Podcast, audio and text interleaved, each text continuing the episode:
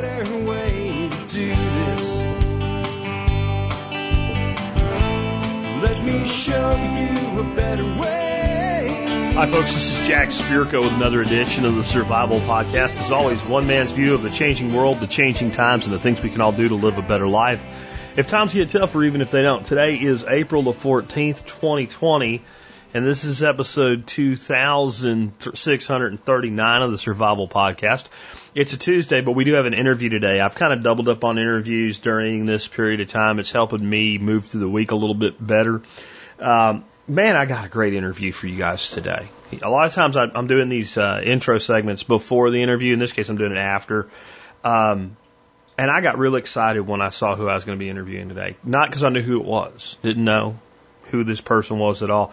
I got excited because it's a, a young person. We'll call her a kid, right? 14 years old, who is a passionate gardener, uh, growing just a tremendous amount of food in a fairly small area on an urban lot, who is like big time into tomatoes.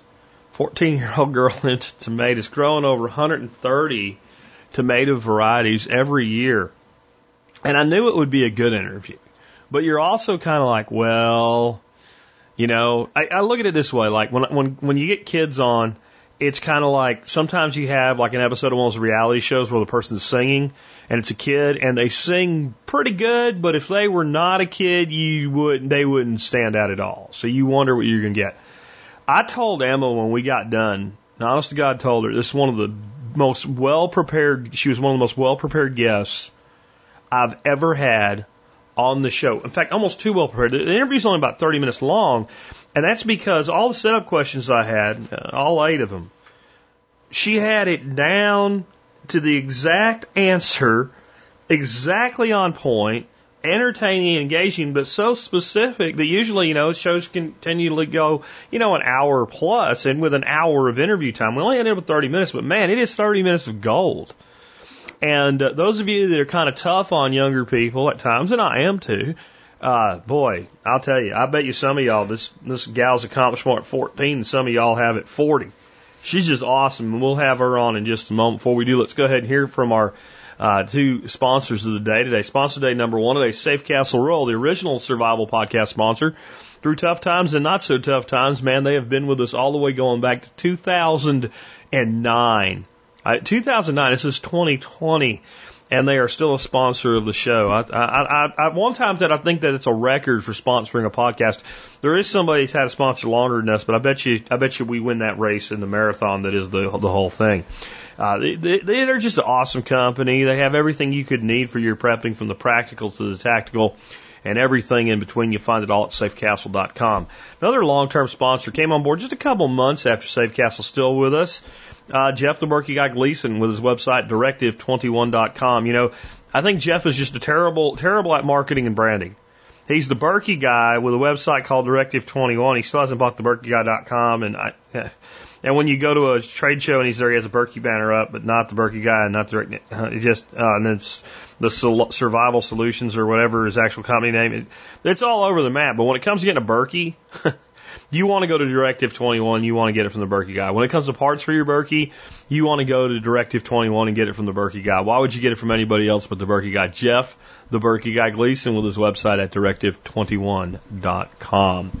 With that, um, Let's get on into the topic today. A little bit of time before we bring a guest on yet. I wanted to talk to you about our quote of the day, and um, it's by a, a gal named Phil, uh, Phyllis Grissom Thoreau, who I don't know anything about, and I didn't even bother looking her up. So um, I just was looking for quotes on gardening today, so we're going to talk about growing tomatoes and gardening in urban situations and things like that.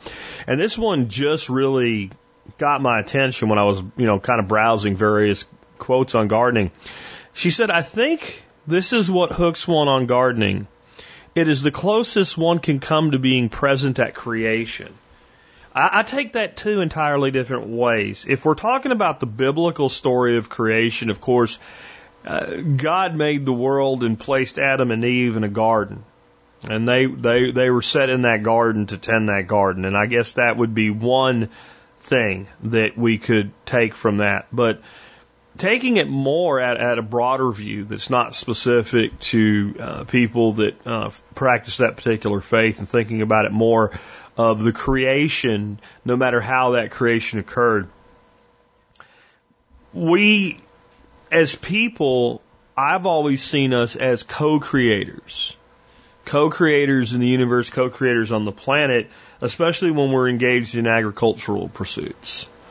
And I don't mean in some major mystical way or some new age way. I mean that when we actually take a piece of ground and change the texture and the the uh, profile of the soil, we take a small plants or small seeds and we place them in there and we cultivate them. We literally bring into existence life forms that would not exist without us. Now that seed or that little plant holds life in it. We're not creating life, but we're creating life forms. If a tomato is left to itself, maybe one or two seeds will grow out of it. But we can take and guarantee that, you know, of 100 seeds, 90 or more will become little plants and will grow and produce new fruit. We can control their shape and we can then take, uh, like you'll hear Em and I talk about today at times, and do crosses that are intentional and create entirely new hybrid forms. And if we work with those long enough, we can turn them into new heirloom forms. And when we garden, we, we are literally participating in creation itself. I think that the, the reason that some people have a problem, I don't think this is in conflict with any religious beliefs, by the way, um, but I think that mainly we think of creation as either religious and God said, let there be light, or the Big Bang scientifically, and then that was creation and everything was created. I, I don't think creation works that way. I think creation's a lot more like a dimmer switch and it's far from turned all the way to its apex.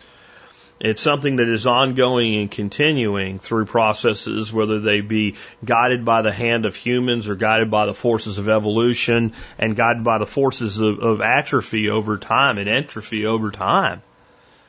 Uh, and the expansion and contractions of the universe itself. It's all an ongoing thing. And when we garden in some tiny little way, some tiny little piece, we're part of that ongoing process of actually steering and managing and guiding creation itself so that when we stand in our gardens and we create our gardens, we are literally creating new forms or forms of life that would not exist without us. We're also removing some forms of life and we are guiding and training and conditioning that area to produce so that it can feed us both nutritionally and feed us spiritually uh, and emotionally because who doesn't like the beauty of a garden? It's it's a really interesting thing, and I, that's what I got from this quote by uh, Phyllis Thoreau. And again, I'm not really sure who she is or what she's all about. Maybe I'll check in there and see if she has anything else interesting to say. But man, I like that. I think this is what hooks one on gardening is the closest one can come to being present at creation. I think it's why when introduced properly to young people, it's kind of like a contagion, and we talk, we use the word contagion a lot during this pandemic, but it's kind of like a contagion in the greatest way possible. One can become infected with something that is malicious or or bad for us, whether that be a, become infected with something like a virus or a bacteria, or it become infected with a habit or an addiction that can be very counterproductive to our lives. Well, equally, we can become infected by something, specifically a hobby or an addiction or a passion that is actually incredibly positive for our lives. And it really is like an infection because it starts out really small, like this little thing.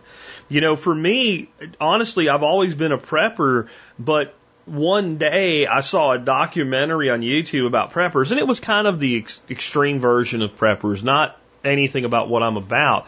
But when I saw that, it put a thought in, in me that maybe people were interested in preparedness and maybe they would be interested in it.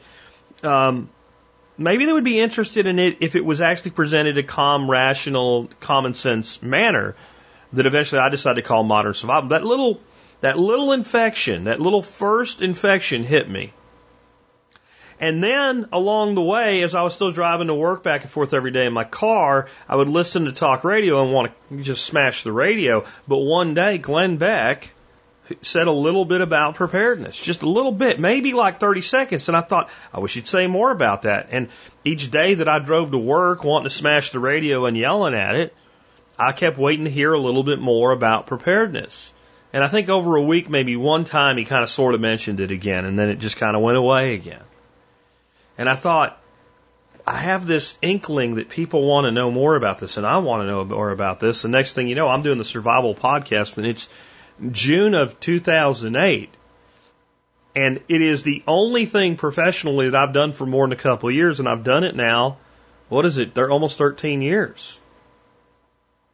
Almost 13 years that I've uh, I've done the survival podcast from that one little initial infection.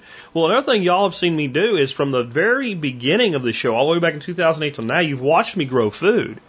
And the vast majority of my life, I've grown food. I've grown peppers and tomatoes and eggplants and weird stuff that I've told you about that you probably wouldn't even know about without this show because it's a passion of mine. But very much like our guest we're about to bring on, Emma Biggs, it all started in a garden in two different ways. It started in gardens with my grandmother on my mother's side in Florida that was mostly flowers and stuff like that, and learning about insects. And I always thought all that stuff was cool. And then, you know, actually I started growing food before anybody taught me to grow food. Because I was like, well, how do you get this? And, you know, that grows in the ground. You mean like we grow flowers? Yeah. No. So all of a sudden I was planting carrots and beans in my grandmother's backyard. One of my first gardens was actually a garden for quail in her backyard. I started putting birdseed out. Some of it started sprouting. I was like, really? So I started growing all these different bird seeds and the quail were eating it. But in, in that time, I also spent time in Pennsylvania during my summers with my grandfather from my dad's side. And they gardened and they taught me to garden. And when I eventually moved there, I, I ran his garden for him for a number of years before I left for the army because they needed food. Not because they wanted food, because they needed food. It was a, a method of subsistence that went along with hunting and gathering. And all of that put that little tiny infection in me. And today I can't see my life without some component of it of growing vegetables and, and fruits and flowers and herbs that I can use for food and fibers and medicines. It's literally a part of my being at this point because of that one little infection. Well, our guest that we're about to bring on right now, Emma Biggs, was infected in a very similar way. We'll be talking about that in just a minute. She started doing some garden chores for her father. And next thing you know, she's she's taking over everything and clamoring for more space, growing stuff on the roof, growing stuff in the driveway, and growing over 130 different tomato varieties. How does that happen? And what does it lead to? And how can a 14 year old already be the author of two books? We're about to find out all of that more. How can you grow a tomato under a black walnut tree that kills tomatoes? Emma can do it. Emma and her dad did it. So with that, without further ado, hi Emma. Welcome to the Survival Podcast. Thank you so much for having me on the show. I, I was like really excited when I got your uh, guest application for like three separate reasons. One, we've got a youngster here. Uh, I believe you're 14 uh, Yeah. uh, years old. That's awesome. I love seeing kids get into stuff. Two, it's on gardening. And then three, you've done something extreme with uh, growing a 130 tomato varieties, which I think is awesome. And I think that it's also one of the reasons I like to see young people get involved in stuff like this because you tell a person it's like 50 to grow 130 tomatoes, like, ah. You tell a kid, like, okay, sure. You tell them, ah, it's not going to work. Then I don't care. They just do it. So I'm really excited to have you on today. What I want to know is how did you, how did you get involved with gardening uh, in the first place and then into tomatoes from there? Yeah, well, it all started with my dad, and my dad is a writer and a speaker all about gardening and farming. And so, ever since I was little, he'd take me out to the garden and get me to do simple things like pulling carrots and planting seeds. And I loved it so much, uh, so much. I just loved to get my hands dirty. And as I grew up, it was always part of my life. And so I kept doing that, and slowly I kept taking over more and more of the garden. And so he always took me to some of the events that he'd do. He'd speak and he'd write, And one of the people that he knew was a lady named Linda Crago, and she has an heirloom tomato farm in Niagara, Ontario. And so he took me with her to her giant tomato plant sale, and she has grown thousands of hmm. tomato varieties. And she has hundreds of varieties at this sale, and you just go and you can buy plants and talk to her.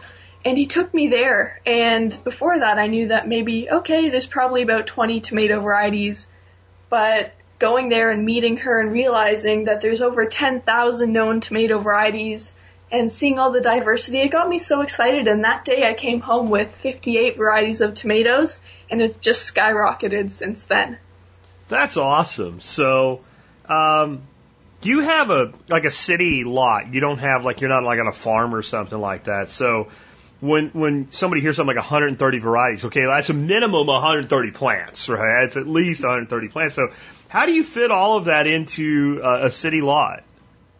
Yeah, we've had a really hard time trying to fit all these tomatoes in because every year I just want to grow more and more. So we've taken spaces that you wouldn't think of using to grow and we've turned them into spaces that can be full of life. And so we garden in containers on our garage rooftop, in straw bales on our driveway. And then another big challenge that I faced was a giant black walnut tree in my neighbor's yard. And so it overhangs part of our yard. And for the listeners that don't know, juglone will poison tomato plants and anything in that family and kill them. And so we had to struggle and find a way to grow tomatoes in the back of our yard where that tree is too. And so we've just been taking those spaces that would otherwise be usable and turning them into these um, great places for growing.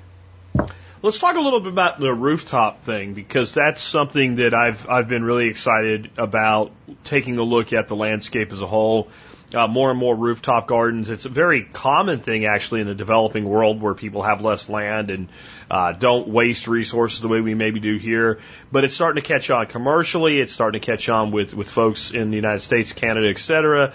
Uh, how exactly did you take that approach? Yeah, well, we used to live in a smaller house and a small bungalow, and then when we moved to our current house, our garage rooftop had a flat roof. And so my dad was always trying to fit in more things, and so um, when we renovated our house, he made our garage roof stronger, and he got it all ready. He put a ton of containers up there and pathways, and now it's a space where we can grow tons of different plants. We love to grow things like peppers and tomatoes, even some subtropical stuff up there, because I just love the heat. And so we took this unusable space and now it's amazing and our plants actually do a lot better on our garage rooftop than they do on the ground. That's just really interesting. And where exactly are you at? We're in Toronto. Toronto, okay. So the heat really is beneficial where like yeah. It's a reverse here. We the biggest asset we have in our area is shade, uh, partial Huh? shade. Because I'm in Dallas, Fort Worth, so like yeah, we get real intense sun during the summer. Um, and you're growing in your driveway. I don't know if you know this, but driveways are usually like you know asphalt or concrete. So um, how do you, how do you grow there? Yeah, ours is asphalt and it's surprisingly long. Um, it's about maybe 75 feet long. It's kind of crazy, much bigger than anyone would need for two cars. And so we looked at this space and it gets quite a bit of sun and we thought of the heat that radiates off that asphalt. And then we learned about straw bale gardening. Now that was something that we are really keen on growing. And so we ordered a truckload of straw bales from a farmer. They dropped them off at our house and we set them up on our driveway. And so straw bales are a really great growing container because they're not permanent. You can put them there in the summer, grow in them, and then at the end of the season, take them away, compost them, use them as mulch. And so we've been doing that for, I think this is our third year. That's that's really cool. And how, how well is that going? I mean, obviously it must be doing pretty well because you don't tend to keep doing things that don't work well. Yeah, it's been going really well. I mean, um, anywhere that we can fit in plants is amazing, but if I can put 20 bales on my driveway, I can fit in 40 more tomato plants, so I don't plan on stopping anytime soon. Very cool. So, um, there's kind of two trains of thought with tomatoes. One is you kind of let them sprawl out the way that you know a natural plant would, and the other one is you you train them and stake them. What, what do you do?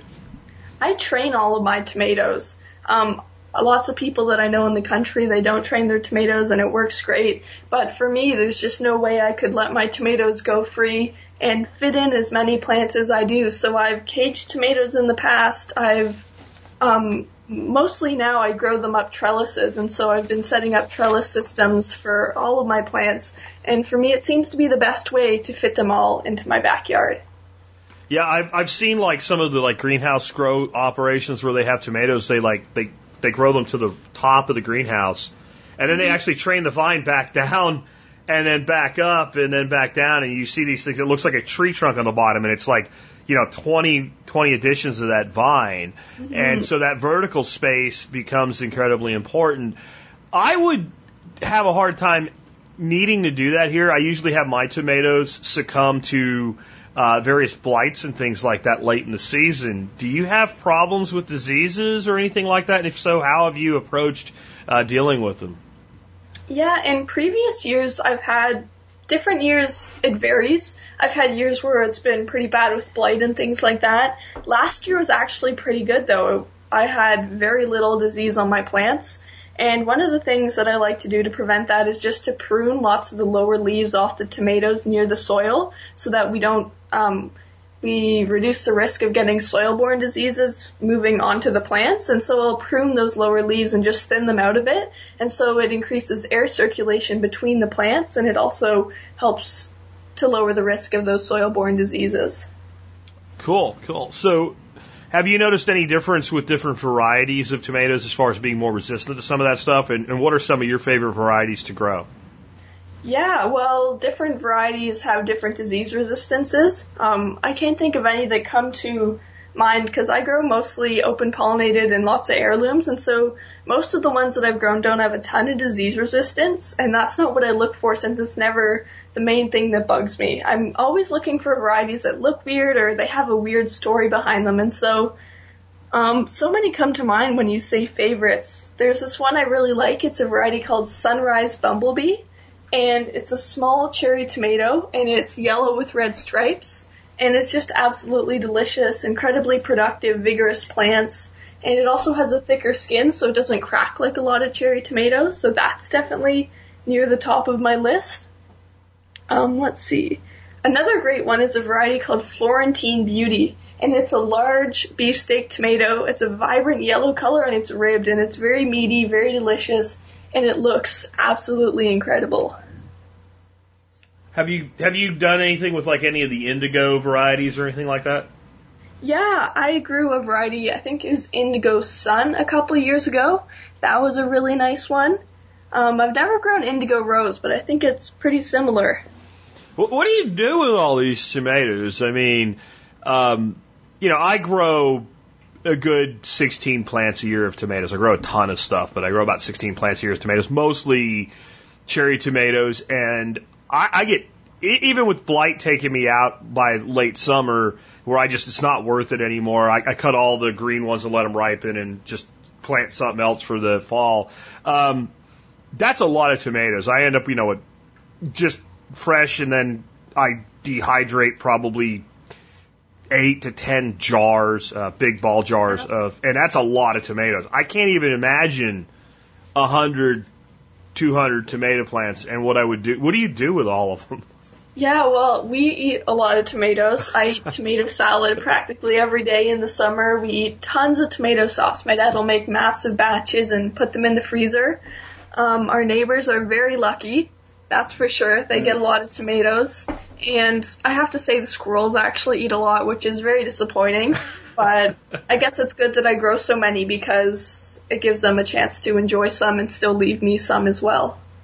Yeah, definitely. I, I know you. You know, you have a book. You speak. Um, you, you clearly are kind of following in, in your father's footsteps a little bit here. Is there any other way that maybe you're monetizing this, uh, like selling plants or varieties or seeds, or uh, do you have any plans maybe uh, as you get a little older for this like to be uh, anchored in some way that you can kind of make a living? Yeah, well, I have been doing mostly what my dad does. I've been giving lots of different spe- uh, doing lots of different speaking gigs and um, sharing my passion with people. And along the way, if I can make a few dollars and pay off my seed debt, that's kind of the goal for now. Maybe save up enough money to go to a university or college eventually. And I have been selling plants in the spring as well. So I grow a ton of extra plants because I'm always worried since I'm only growing one plant of each variety in my garden that if that one plant dies, then I have no backup. And so I grow three or four of each variety. And so I got tons of extras. I sell plants. I started selling seeds as well this past year. So just trying to make enough money that I can pay off for all the seeds I get.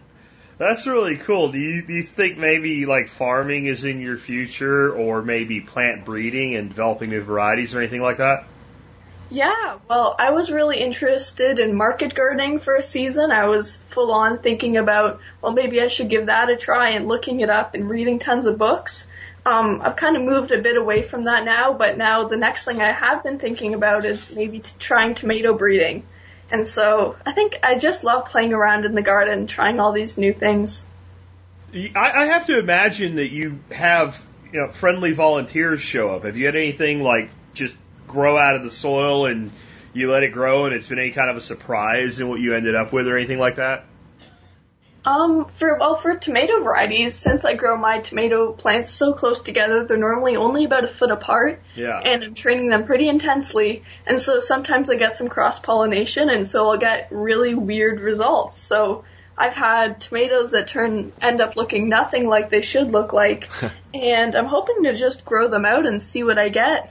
That's one another project for this year is maybe um, using those crosses that happened on their own and growing them out and maybe having my own variety. I think that would be cool, and I think like just with that much together, you have to get some unique crosses, and it would be cool to also play along with, uh, you know, kind of watching those blossoms and, and manually doing some cross pollination, so you know what your cross is, uh, and then you know excluding more pollen from that, tagging that in some way. That's something I'm playing around a lot with going into this year with peppers. I'm, I'm kind of with peppers the way you are with tomatoes, though not to the sheer number of varieties, but um, it, it's it's interesting. Every every variety of everything that all of us grow, with very few exceptions, uh, was that's how we got it. It. Everything is somewhere in its history, no matter how much we call an heirloom today, a hybrid. Um, There's a few plants like you know I grow lamb's quarters as a vegetable. That's it is what it is, right? But every pepper, every tomato, every eggplant is far away from its wild relation at this point, or its wild ancestor at this point, and it just seems like there's a tremendous variety there. I have something um, that when we get off there, if uh, you can send an email to my wife who does all the bookings and stuff for me, I'll send you some of. I've had some tomato seeds from Saudi Arabia. Oh That's, wow! That's all I know. Like this guy was over there on a deployment for a while and some guy that he knew that was a local had a garden and he took a tomato and harvested seed out of it. And that's that's about all I know. But like there there are these varieties of tomatoes from all over the world and you just it's kind of like, you know, the Forrest Gump chocolate box. You don't know what you're going to get until you open it type thing. And it just Yeah. seems like there's a tremendous opportunity there. Um, and maybe what doesn't look good actually tastes better in many instances is what I found with tomatoes. Yeah, well, I've had people say that they think a tomato is ugly because it's brown or it's a dark purple or it's a weird shape and I'm thinking, are you crazy? I love the look of all these tomatoes. I that's what really got me so excited about growing them. Yeah, yeah. I, I've got I'm, I've got your website up, and you've got a tray out there with just this massive variety. And you know, we look at the commercial market, and some of them are odd shapes, some of them have cracks or whatever. Like, we have totally gone away from what actually makes food have quality in America and North America, honestly, uh, to me, where those are like, that's the kind of stuff I grew up growing with my grandfather in his garden. Like, and, and if you ended up with something that was an oddball, it was like, oh, we need to save this and see what happens if we plant it again. Because, you know, he knew full well that F2 uh, generation would be different than your first generation hybrid. And we ended up with some really cool stuff. Sadly, you know, I went away to the army. By the time I came back, he was gone. All his seeds were gone. That was all lost. But I think that's, I know you do work with like seed savers people and stuff like that. Like, it's important that when we find these things, we actually preserve them.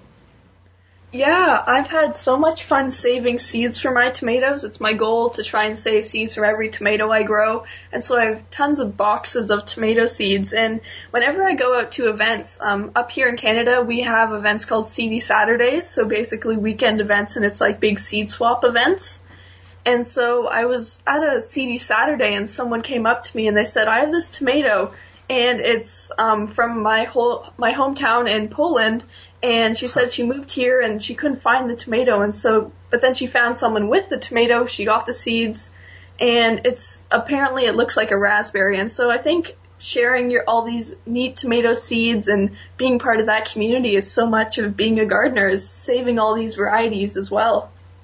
Where do you where do you like I know you have a lot of unusual varieties now. Where do you find them? You know, are you just like going out to every website you can find and buying tomato seeds? Like when you say seed debt, I kind of get that's at least part of the answer, but I bet there's more. Yeah, I look at all tons of different seed companies and I look for varieties that I want to grow. I go to different seed ex- seed swaps, seed exchanges, and I get seeds from there. And then also this friend Linda Crago that I mentioned before. Um, every year at our tomato plant sale, I come home with at least 20 or 30 new tomato varieties and I just save seeds from those. And so that's probably where I get my bulk of new tomato varieties each year. And do you like have a process where you like, you know, you do have a spatial limitation here. Like there is a point where you can't grow a thousand varieties on the spot that you're on. Do you have a like a process where you go like, okay, since I want to grow these 20 new ones this year, like these these uh, I'm gonna have to give something up. Do you have a process like how do you how do you like you know kill some of your children kind of and go like I'm not gonna grow you this year? Yeah, it's so hard for me to choose. This year what I did is I went through all the tomato seed that I had. I think I had about maybe 250 varieties. Um, and I just went through and I was like, okay, what are my top varieties? And I went through and I started with 10. These are my top 10 must grow. And then I added a few more and kept going. And I knew that my limit was about 130 varieties. And so I kept going and then I left space for a few varieties from Linda and a few that I wanted to order. And so I just had to pick and choose my favorites. But the good thing about that is since tomato seeds can last so long, that if I don't grow them for the next five years, I can grow those seeds out afterwards and they'll Yeah. most likely still be viable, still be able to germinate, and then I can still have that seed.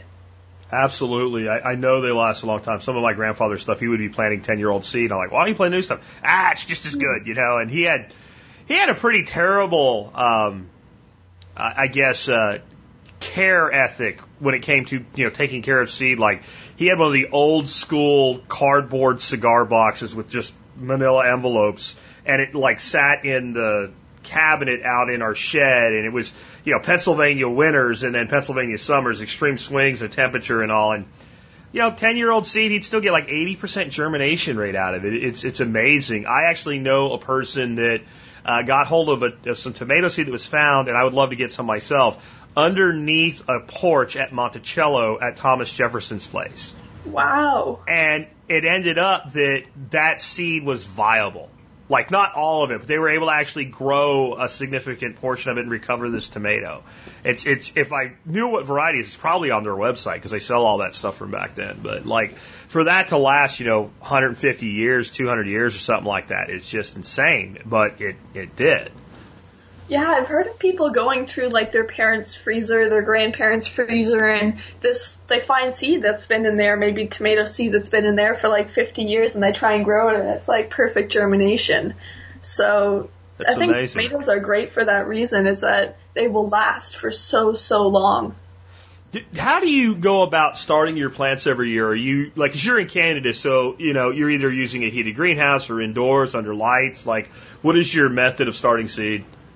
Hmm We have a um, a few different um, seed starting trays in our basement. We have heat mats, and then I start most of mine in plug trays. Okay. And then when they get to a certain size, um, I transplant them into bigger pots. I'm actually really excited because that time is about now. I'm gonna be transplanting in a few days.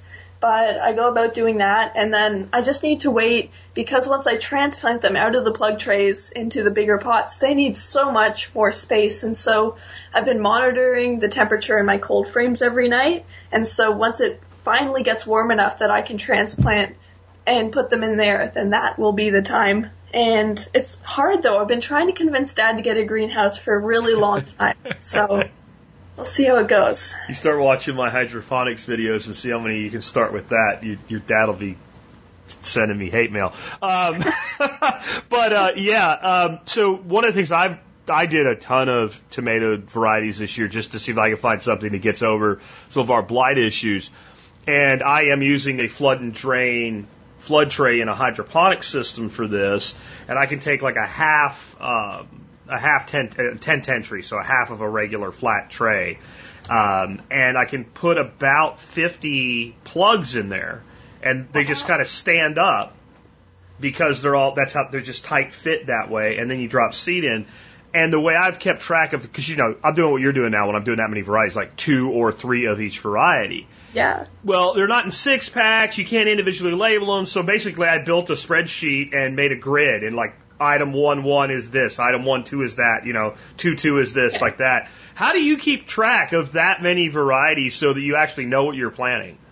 I write a lot of labels. What Okay. I've been doing this year is I've been writing my labels beforehand, so that it's not like write a label, plant five seeds, write another label, plant five seeds. I just turn on some good music or the radio, and then I'll sit at my desk and I'll write a couple hundred labels, and then I'll take a break and then do some more the next night.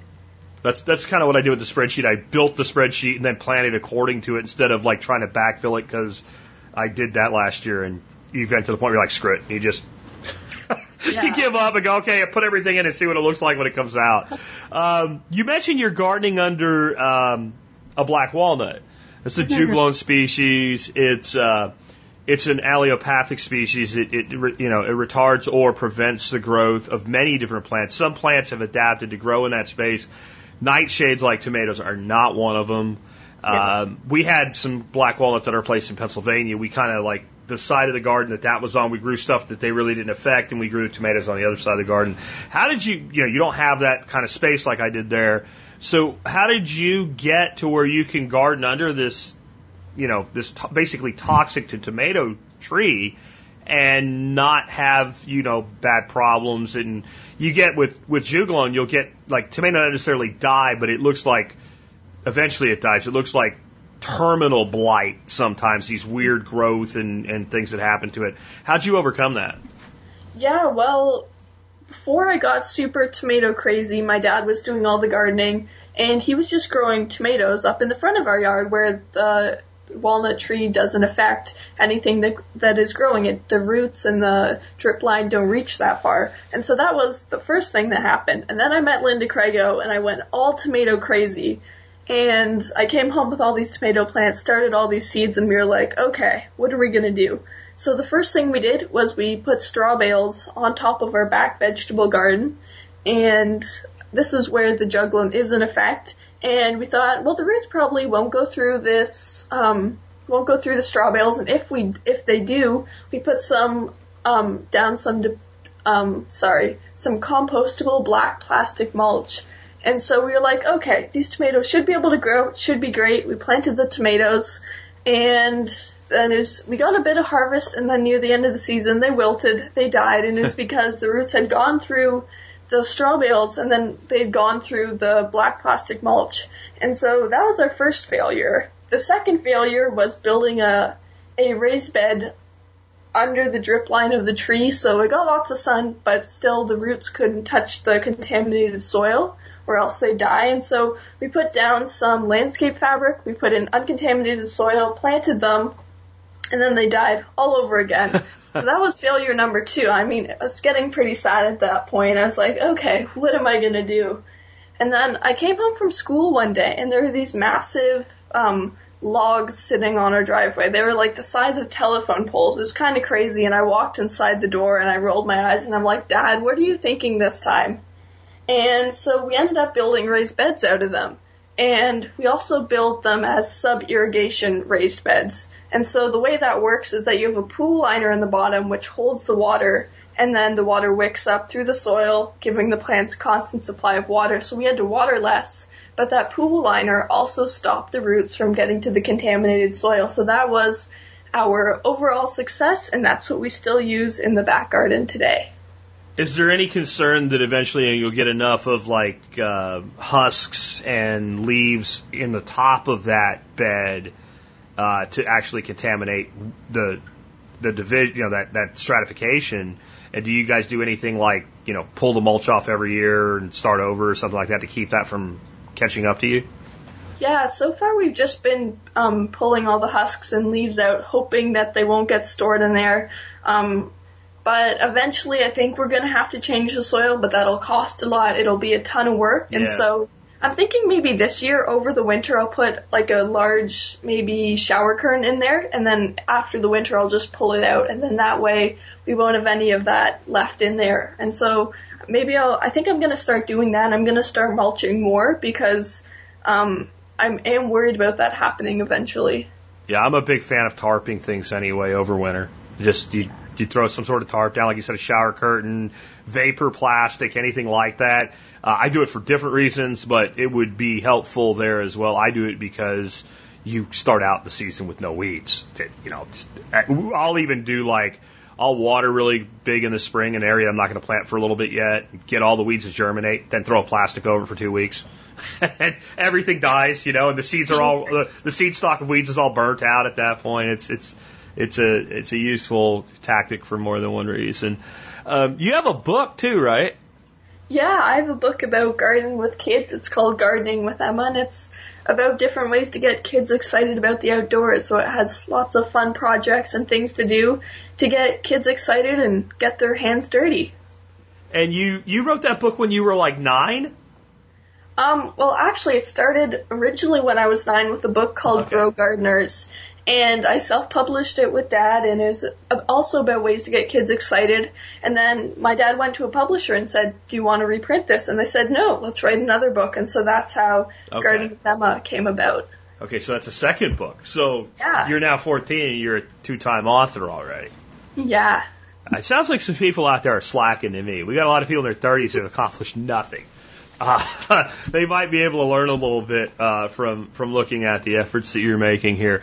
But I, I imagine what a lot of people would look at and see as a lot of work. You don't really see this so much as work as more like following a passion.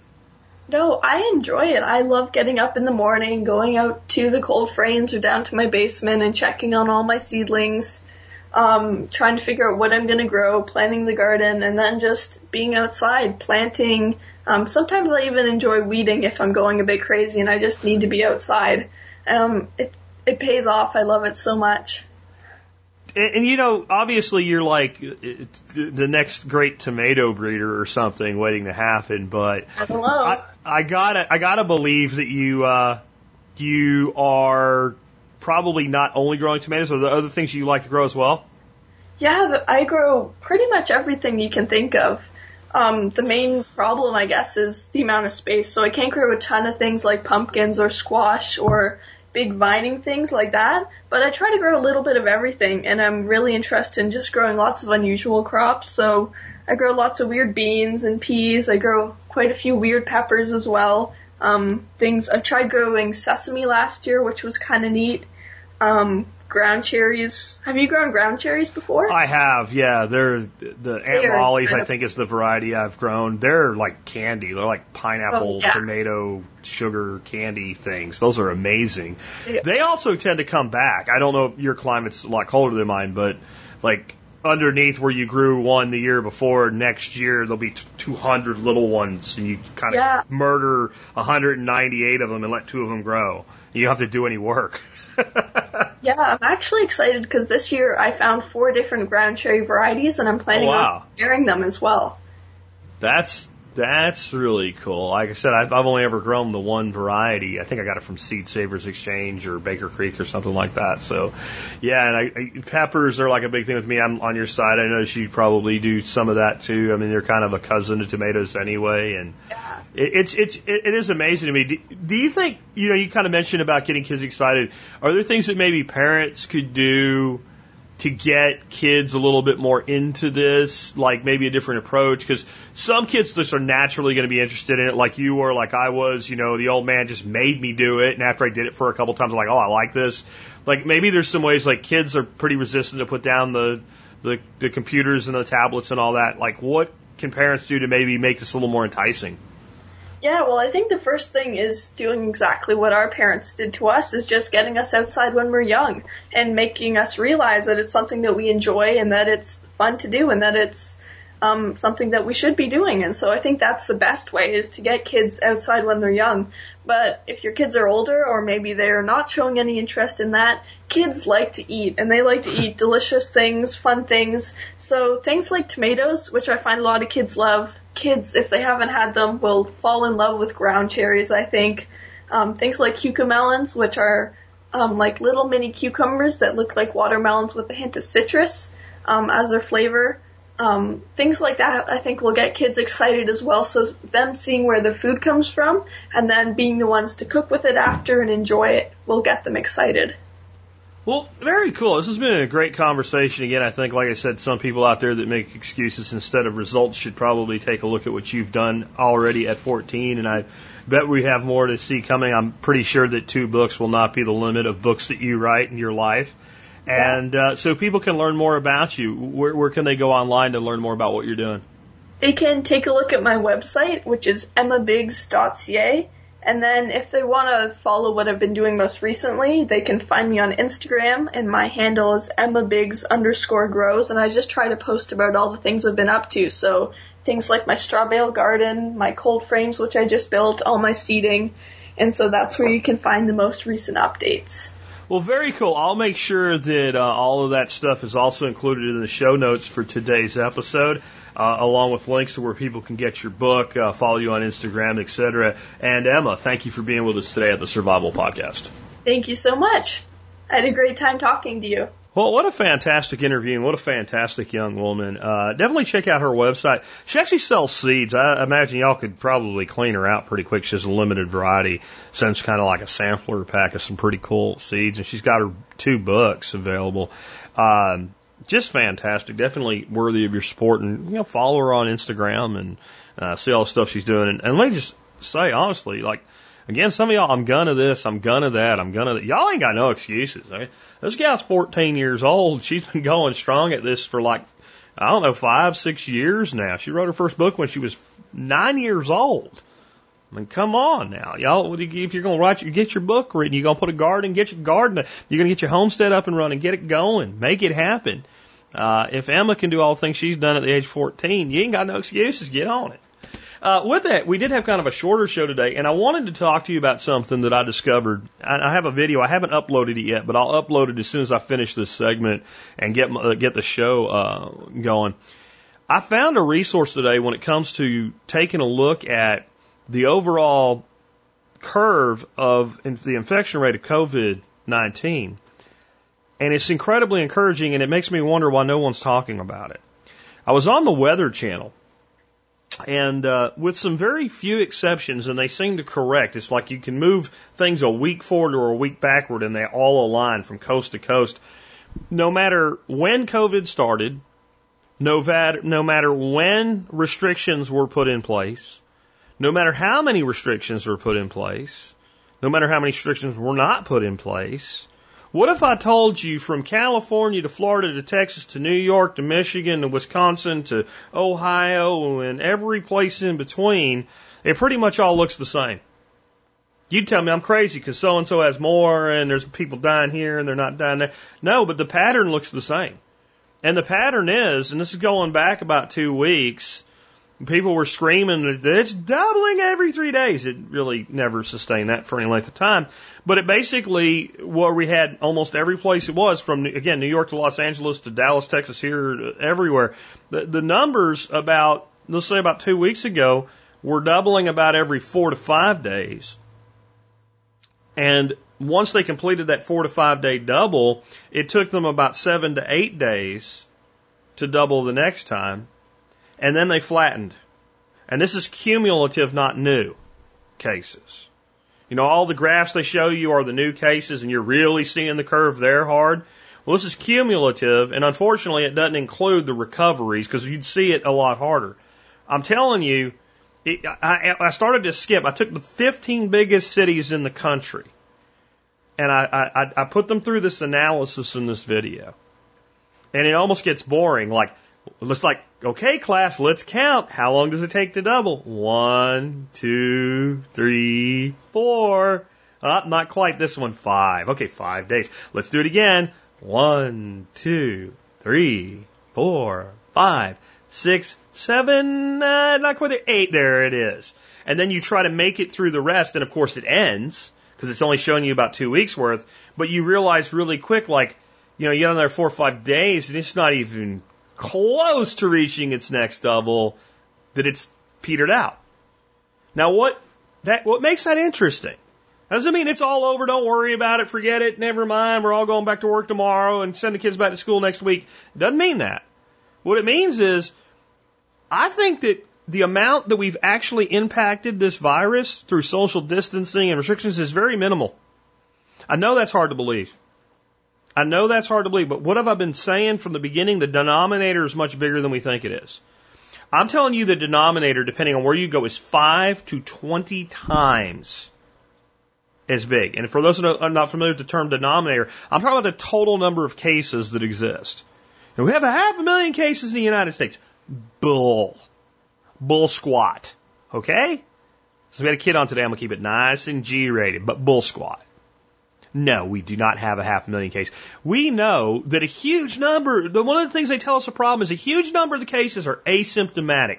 Meaning the person gets infected, they don't even get a sniffle, they have no idea they have this virus at all. How would you ever find that person unless you started mass testing everyone?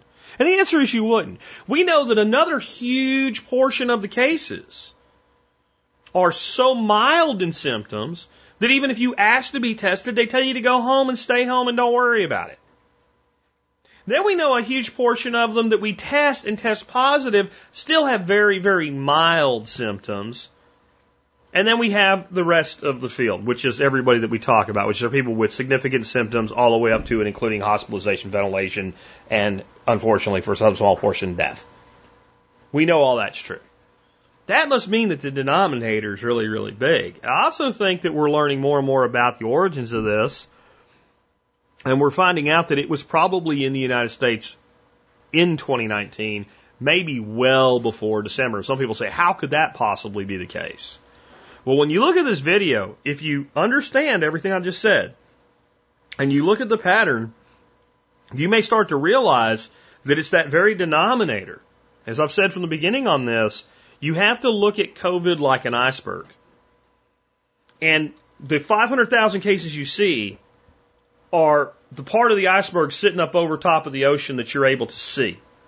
And in an iceberg, the size of the iceberg is generally about nine, nine times as much of the iceberg is below the water as, than you see above the water. Now, there's no reason to believe that's the exact number for COVID, but there's something like that. The part under the water is much bigger than the part above the water. The question is, is it, is it 4x, 5x, 6x, 10x, 9x, 20x? We don't know. But to have something like New York happen, if that iceberg is a 10x iceberg, then right now that means that we have had about 2 million cases of COVID in New York City. 2 million. Not 200,000, 2 million in New York. I'm sorry, New York State. But most of it in the New York City and surrounding area. Two million. It took two million cases to see 200,000 to see X number of deaths. And when you look at this pattern, I'm telling you, if you watch this video, share this video with your friends, I think that you're going to see that that seems more likely than not. Because why would a place like Tarrant County, that only has, you know, a few hundred cases and, you know, a couple dozen deaths look in ratio and in, and in pattern like New York City? Why would they look the same in about the same timing, off by only a couple days of each other? If what we were told, which is we're kind of seeing the majority of it here, there might be some we don't see, but we pretty much know how much. See, it doesn't make any sense that way. But if it takes a massive infection rate to see that tip come up, and then if we allow some variances, there's a report out today. You know what the number one, and I told you this a month and a half ago. I told you this when I said to focus on your health. The number one underlying health condition slash comorbidity that, that results in hospitalization and or death from coronavirus other than age, obesity. Weight. So if you're old and fat, you are a lot more likely to end up in the hospital with COVID than if you are not old and not fat. And if you are one or the other, that's one thing. But when you're both, the propensity goes up. Want to bet there's a lot more old obese people in New York than are old obese people in Dallas Fort Worth? I don't know that, but I'm going to bet that's the case.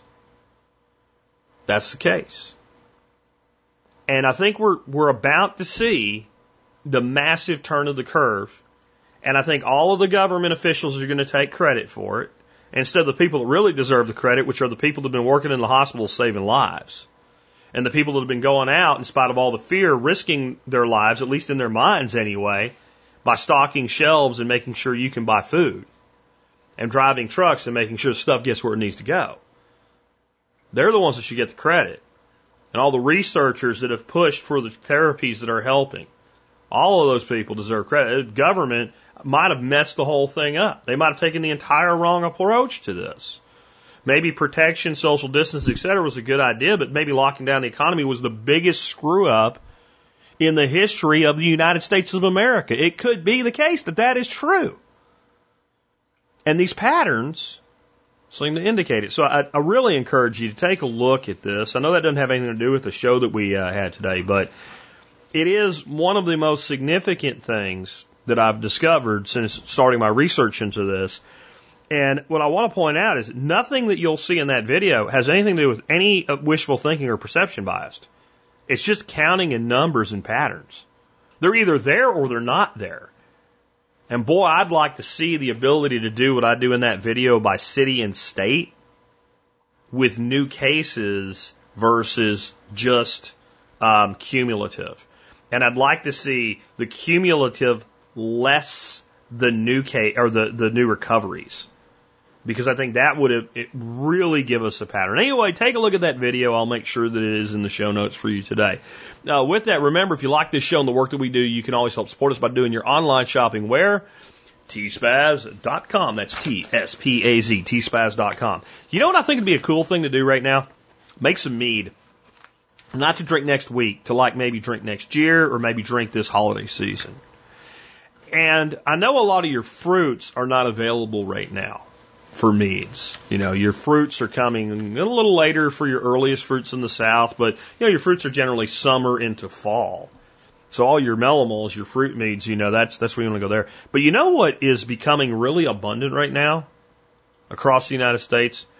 Berries. A lot of places, blackberries, blueberries, wild strawberry, mulberry, and stuff is either going to be right now or very soon. But more, the first stuff that's available every year is the herbs. Herbs and wildflowers. Maybe it'd be a good time of year to make some spring meads from some of these wildflowers and herbs. And uh, your, your metheglins, right? And then kind of anchor that tradition of that new mead, as crazy as it sounds, the, the, the COVID pandemic of 2020.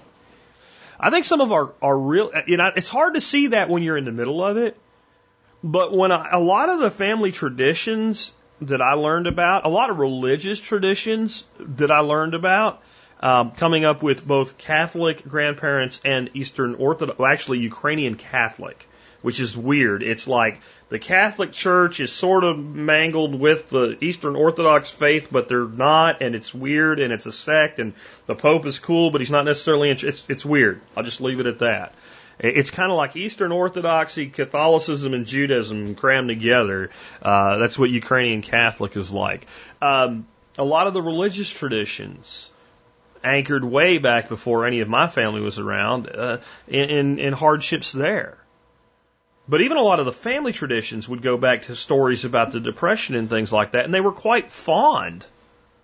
Uh, to you know, in in the 1970s and 80s when I was a kid we look forward to them. Some of the things with certain ways that certain donuts were made and stuff like that. Around Lent, went back to stories about, well, this is what we could do to end Lent with because we didn't, you know, all go out and have a great big steak dinner at the end of Lent back then because we couldn't afford to. And some real fun things. And it just got me thinking today that maybe, so what does this have to do with T-Spaz and item of the day and all? Well, my, my mead blend of yeast, of Red Star, uh, Cuvée, uh, and Red Star Pasteur Blanc is the item of the day. And, and you can find that on the website at the survivalpodcast.com. You can always find it under the brewing and venting category at TSPAZ. Uh, and of course, if you want to get an email every day with all the new stuff on the blog, just go to the survivalpodcast.com and click on subscribe, fill out a form, and remember, I'll never share your information. But above all, remember, you can always help us out by doing your online shopping at tspaz.com. And also, remember that you can always help us out by becoming a member 25 bucks a year right now for a $50 membership, half off. Discount code is 25 bucks, 25 B-U-C-K-S. Please consider becoming a member. Uh, I mean, there's not going to be another $25 sale this year. I screwed up. I said it, and as soon as I said it, I said, why did I say that? And I thought about editing it out, and I didn't. And once it went out, it was, it's law, right? If I promise y'all something, it's going to happen. And that is until the national lockdown ends, I'm keeping the $25 sale. That's a lot of days of $25 sale. Um, this membership pays for itself at 50 bucks. At 25, it really pays for itself. Heard from a couple people last couple days about military discount. I give you guys a discount if you're in the military, law enforcement, et cetera, 24 7, 365, it's, you're available. This sale's better than that. So I've, I've said just, just take the $25 discount. Uh, it's annual. It applies to recurring. It's as good a deal as I've ever done ever, and I will never do. I, I'm never going lower than that, guys. I promise you that too.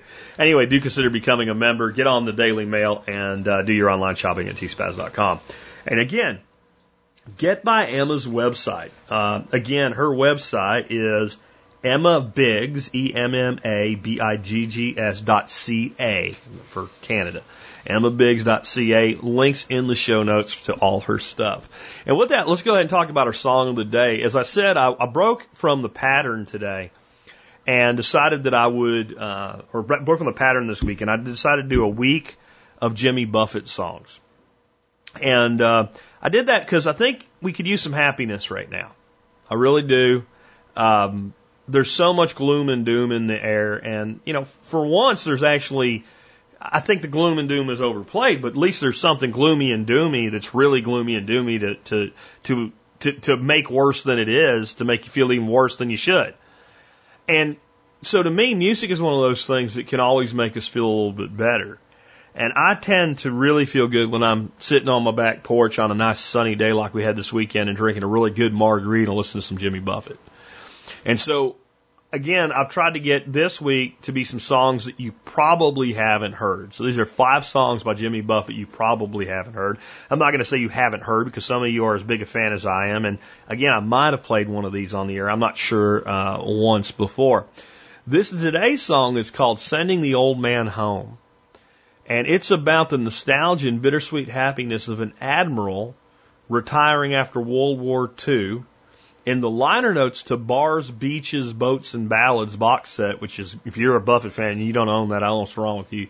Uh, but Jimmy said the ideas in the song came to him while he was laid up with his third broken leg, watching in a painkiller haze the movie The Gallant Hours with James Cagney as Admiral Bull Halsey.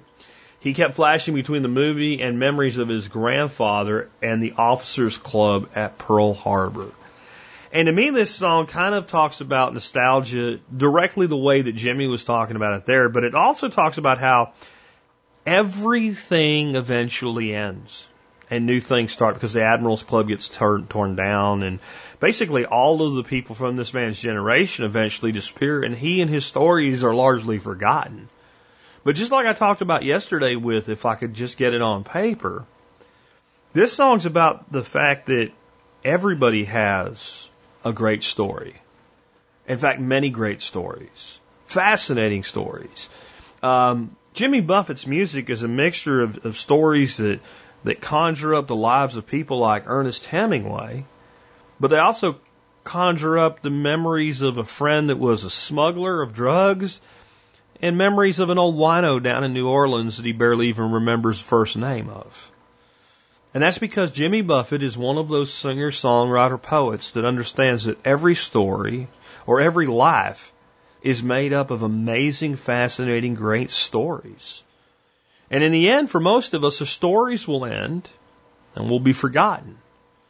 But the things that we do are what live beyond us. And even if they, people don't know in the future that it came from us, you know what? Things like teaching a kid to plant a garden and the way that can infect one generation to the next over and over and over again are one of the ways you can leave that kind of legacy of your fascinating story, even if eventually when you're an old man or old lady and all the old men and old lady around you are gone as well and the kids that you barely knew when you passed because they were just born are now old ladies and old men and they don't remember your name, your legacy can live on. With that, it's been Jack Spirko with another edition of the Survival Podcast. They're sending the old man home. Back with the buffalo roam. Out in the Pacific, to say he was the best. Now he's in his civvies, heading home like all the rest. He'll never forget Rosalie. Her sleepless nights he fought upon the sea. He'll only have the memories or great books by James Jones, cause they're sending the old man home. Far away, far away, far away, far away. Another life so very